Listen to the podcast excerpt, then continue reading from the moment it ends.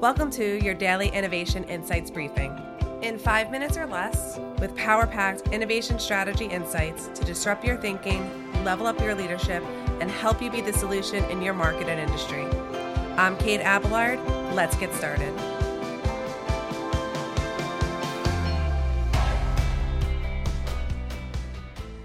Hello, entrepreneurs and innovative leaders. Welcome. Today is Monday, and we are talking more about an ambidextrous mindset. Thanks so much for joining me. My name's Kate Abelard, and you are listening to Daily Innovation Briefings. These are the implementation episodes for our main podcast, which is BIL. And this week, we're talking about how entrepreneurs lead innovation. So, what I wanted to discuss today was your ambidextrous mindset. Let's talk a little bit more about refining, redefining your role as the entrepreneur and CEO and how using a two prong approach to growing and scaling your business is necessary to not only compete, but to dominate in your market or industry. I wanted to talk a little bit more about how the challenge for us as the entrepreneurs today and the CEOs of our organization is that we're not just managing the organization by using the existing business model, right? But at the same time, we also have to invent new business models and new revenue streams and provide innovative solutions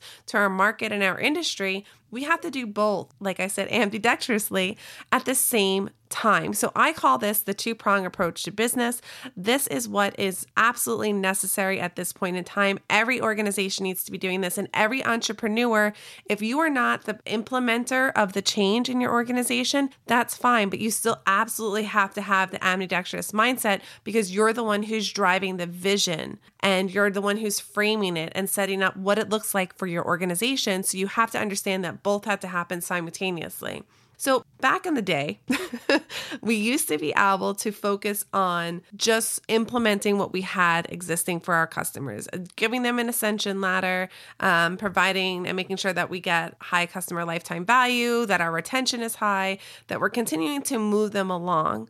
But what's really necessary now is to provide new value, new solutions, innovative solutions that redefine what value is for our market or industry. And if you want to compete in your market or your industry, most of us are competing in white noise at this point, right? So the only way to really stand out and get a long term competitive edge is providing innovative solutions. Now, most of us, if you're listening to this, already are in existing eight, nine, figure organizations. We have some seven figure organizations who are listening and getting amazing results with the podcast.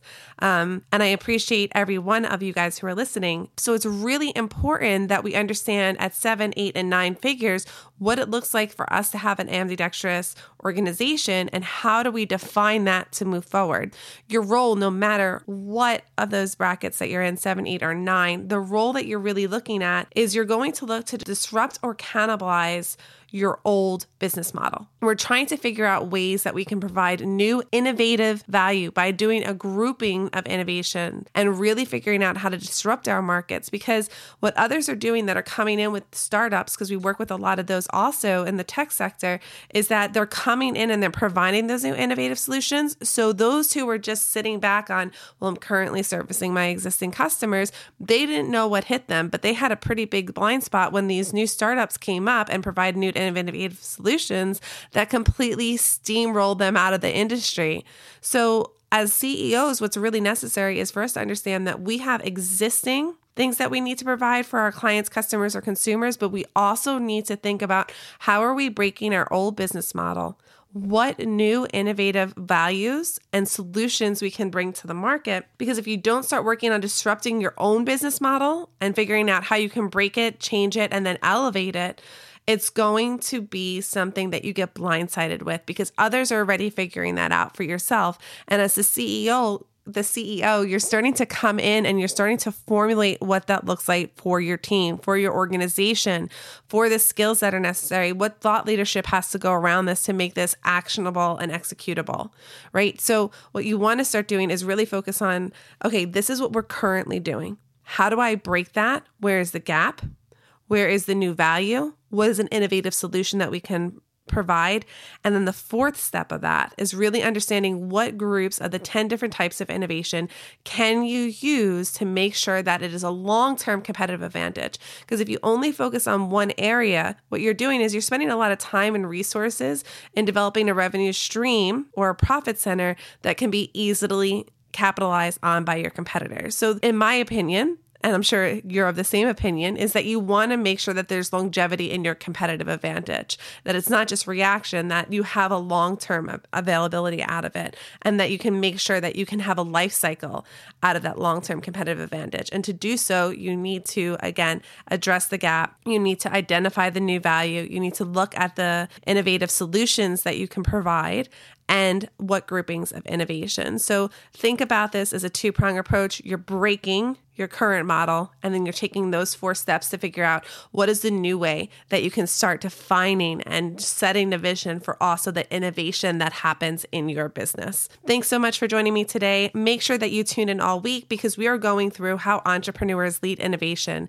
And tomorrow we're talking about why entrepreneurs. So thanks so much for joining us. Have a great day. Get out to innovating. Thanks for joining us today. And as always, if you'd like to join us in our free Facebook group, come on over to the Tribe of Innovative Entrepreneurs and join us for our weekly trainings. Have a great day.